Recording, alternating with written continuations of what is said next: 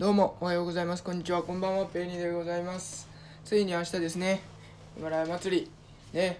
盛り上がっていきたいところなんですけども、ちょっとねこれ皆さん配信してる人とか使ってる人気づいてるかと思うんですけども、ヒマラヤの仕様がちょっと変わってるじゃないですか、アップデートして。で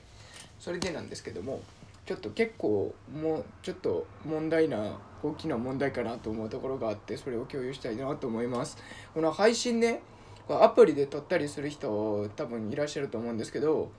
その最後撮ったその収録した放送を ツイッター なり エスエヌエス に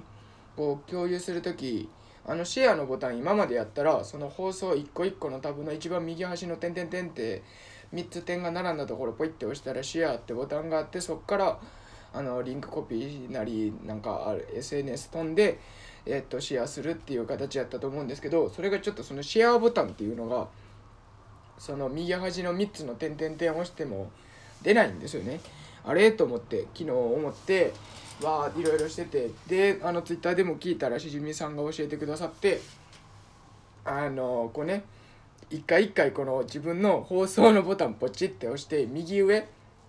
一番右上のところにシェアボタンがポイって出てるんですよ。だからあの自分の放送をシェアしたいとき アイフォン でそのまま アイフォン とか アンドロイド で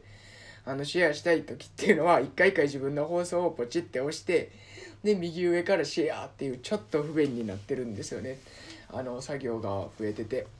ていうのがあるので、気をつけてくださいっていうのと、あの仕様が変わりましたよっていうことをお伝えしようと思って撮っております。ということで今回は以上になります。